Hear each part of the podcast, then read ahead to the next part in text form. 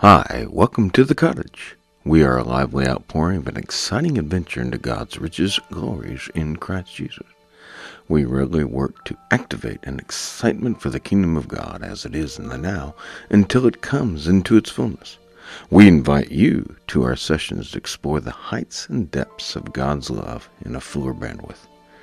I'm Dr. Ken, the pastor of a small independent church seeking to return to the Lord's zeal in times where apathy and lethargy rule the day of the complacent. We try to shake things up and offer a temporary home as we travel this sod until we reach higher ground and connect into the everlasting life from above, here on the earth as it is in heaven. For more information, you can email us at thecottage at dken.cc. That is the cottage at dken.cc. Hi, ah, welcome back to the cottage. We're continuing our spiritual discipline series in this introduction still, where we're trying to lay the foundation. And in this episode, we continue with John 14 6, where Jesus said, I am the way, tying it to our previous series. Father God, we just thank you for what you're doing in our midst. We are so appreciative. Uh, you are truly our pastor, and you bless us as you lead us. And we want to follow you, and so we're seeking how to do that, and we're asking for the grace. asking for the grace to trust you more. We're asking for the grace and the ways and the means to experience that grace through our lives. And we're being challenged, and we receive these words of life these beautiful words, and may we be enthralled in everything that you're doing in our lives, in our midst, despite the challenges that we face. In Jesus' mighty name we pray. Hallelujah. Amen. So we've been talking about the. I'm trying to get you set up for spiritual disciplines, and I'm just trying to introduce it slowly, uh, just to give you an idea about practices for practicing God's presence in this series. But I wanted to first just kind of you know, take time in just putting our toe in the water. So we left off last week in John chapter 14, and we were tracking through, and verse 4 we began with Jesus telling the disciples, And whither I go, you know, and the way you know. The disciples had spent three and a half years with Jesus, and he was telling them they know. Just by virtue of them being with Jesus, and Him teaching them and Him leading them and them spending time with Him. I often like to refer to as my relationship with my wife, with Alicia. Alicia is from uh, the other side of the world. You know, I always joke with everybody over and again, all the time I say that, you know, people sing about crossing oceans and climb mountains. I did it. And so um, she comes from an entirely different culture. Uh, but it's actually the culture is much closer to the Bible. And so when I was there in the East, it was much more closer to what I was reading on the page. You may not understand it, but uh, a couple hundred years ago, a couple centuries ago, German scholars would look out the window of their universities and read their Bible, and they could not see what was on the page, and they looked out. And so they began to change the way that the Bible was understood to match what they saw out their window because they're looking outside and like, this can't be with the rise of modern science and things. And yet, when I go over there to the other side of the world, I'm like Paul walking around. There's a temple on every corner, idols are everywhere, just like Paul. And so, those people over there understand. When the pandemic hit over here, you guys were going to the store looking for toilet paper. When the pandemic hit over there, the Hindus were out in the streets calling on all their gods. They were turning to God. You know, I don't know how many people. I know when 9 11 happened, a lot of people turned to God. And, you know, churches were full and Bibles were being bought and everything else. But when the pandemic hit, what happened? And so we need to return to that. But Jesus is telling the disciples, you know the way. You've been with me. I'll go with them, with them all the way where he leads me. Okay? So he, he's telling the disciples, you know the way. Verse 5 Thomas said unto him, Lord, we know not whither thou goest, and how can we know the way? Jesus says, You know it. If it was a snake, it would have bit you. That's right here in front of you. And Thomas says, How can we know? And so we talked about John 14, verse 6. Jesus said unto him, I am the way, the truth, and the life. No one comes to the Father except through me. So, what we learn about the life of Jesus is he was constantly trying to spend his time with the Father. Even though he was here on earth, he disappears. And I keep telling you, the Chosen series, whichever way you get that, I think season four is, is coming out. Um, constantly, Jesus is disappearing in that series. He's off being alone with the Father. He's doing these spiritual practices.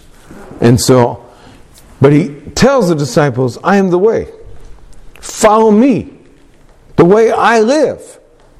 So I want to explore that word way, and I wanted to make sure that I got it right. Uh, I had to check it uh, because there's different words used, but in the Greek, the word is hodos, way, road, path. And the meaning in the biblical sense lexicon is a line leading to a place or point. We're, we're following a trajectory. We're in line with Jesus leading the way, and if we follow that, where He's taking us, we're going to reach to that point. It's like these GPSs now. You just say to your phone, take me to here, and your phone will take you there, and you just have to follow turn by turn the instructions. So he's telling the disciples, You know the way because you've been with me. You've been with me. Just do what I do.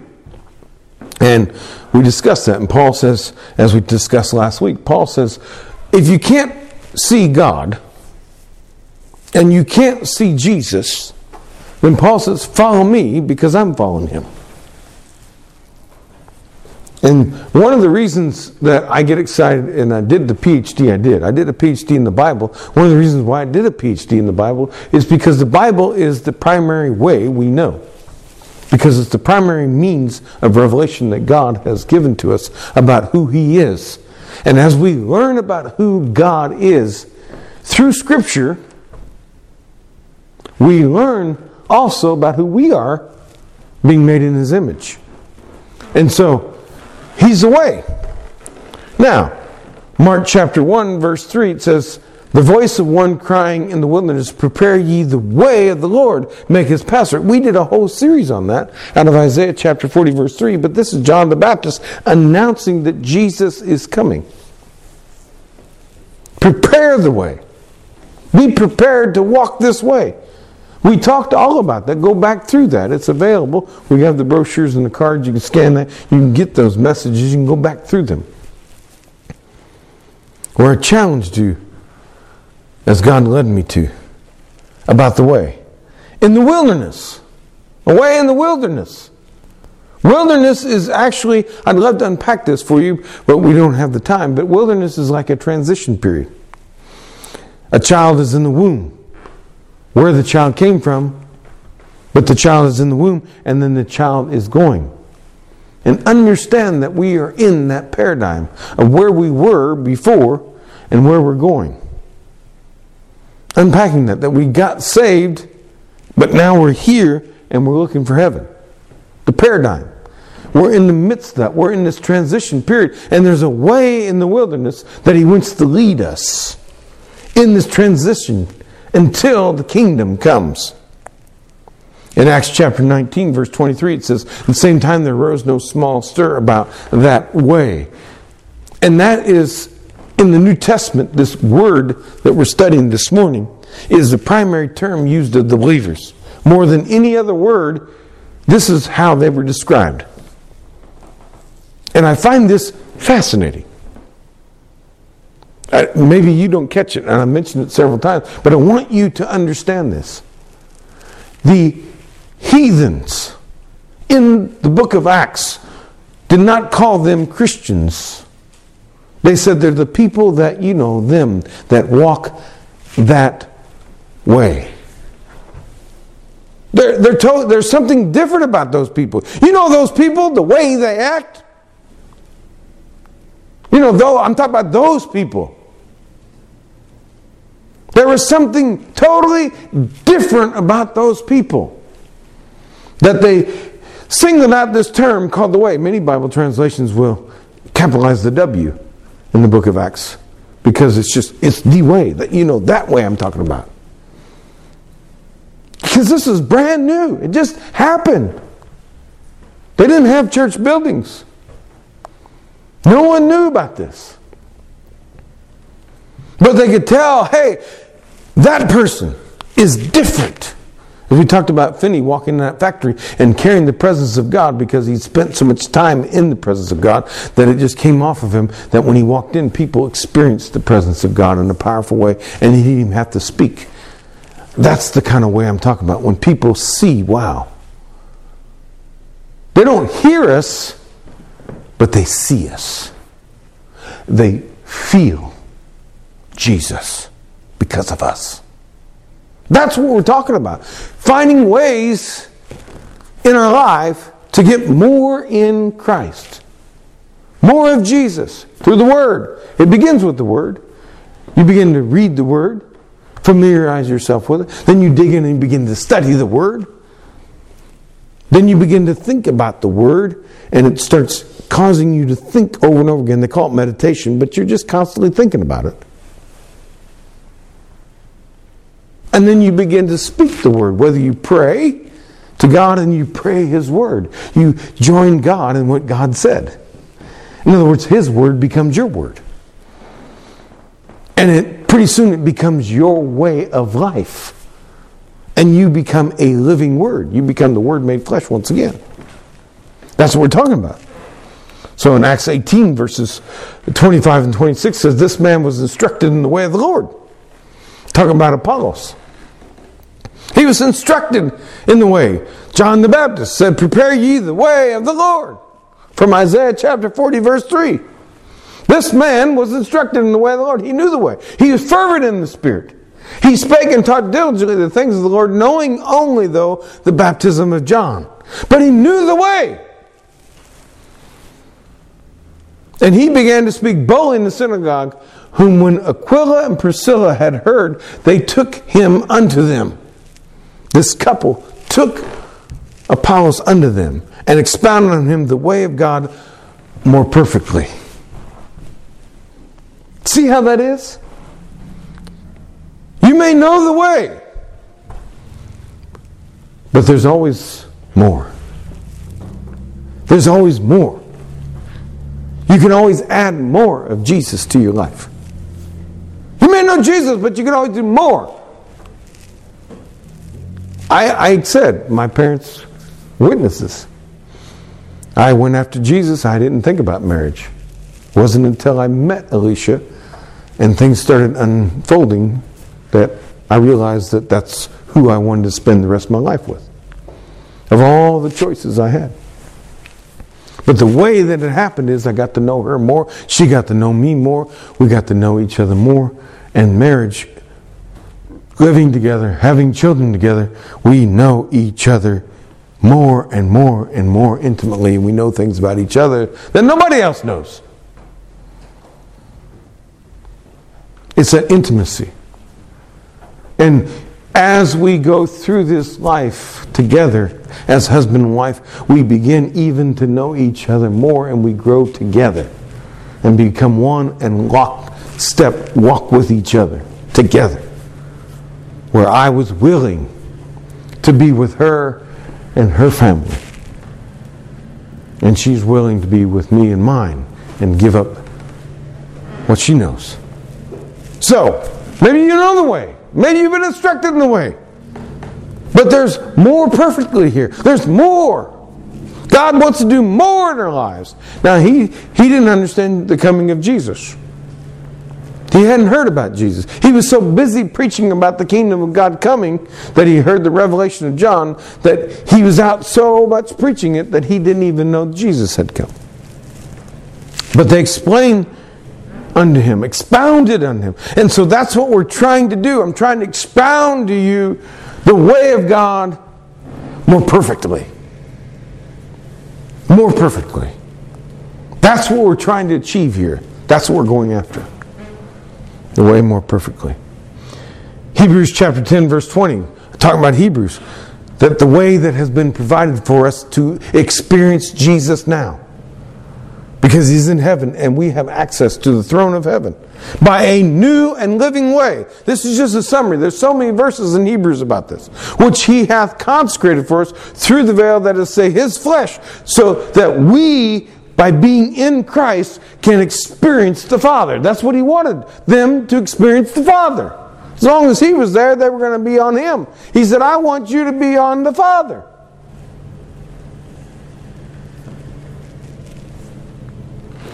And notice in the Lord's Prayer, it's our Father. He taught them corporately to pray together. Where's everybody else this morning? Don't they know it's our Father? Jesus taught that it's a body coming together, it's a family that comes together. That's why I said in the thank you letter that we keep coming together. It's awesome. We keep coming together. We want to eat together because we're Baptist, right? And Baptists don't do instant box stuff. We're not going to put God in a box and make an instant little powdered God and just add a little water and hallelujah and then go on. Just get you a quickie happy meal and you're on your way. No, no, no, no, no, no, no. That's not what we're after here. That's not what we're after. We're after a new and living way, a new way of life. That we want more. More of Jesus. The Word made flesh in John 1:14 that we know, where we read the Word. The Word of God now is in us. Jesus, you got saved. Okay, you have a personal knowledge of your Lord and Savior, but there's more. More perfectly. So you start with reading the Word. How often do you read the Word? To the point that say, I need to study this Word. I need to figure that out. What is he actually trying to tell me? These are God's word, and God spoke them to me. He command. What does He want me to do? Meditate on the word. You're thinking about the word all throughout the day. You're thinking about it. It's your conversation. It's where your mind goes when it's in neutral. Because wow, I read that this morning, but all of a sudden now I see it differently because this happened or that happened.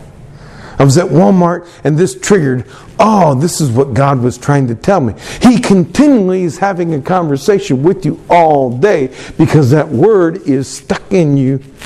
So that when you're in Walmart, that word you studied is there and God says, hey, I want to show you this. You didn't see it before, but because you went to Walmart or wherever you go, Schnucks or wherever, the gas station, to the point that you begin to say the words of God. You begin to pray. You begin to say the words of God. His word becomes your word, and out of your mouth comes what He said because you are in agreement. When you're saying amen to God, that means you are saying what He says. To the point that we live the word. We become the word of God. We live the word where we find the Word of God in everything in Walmart. So, what are we asking you to do this morning?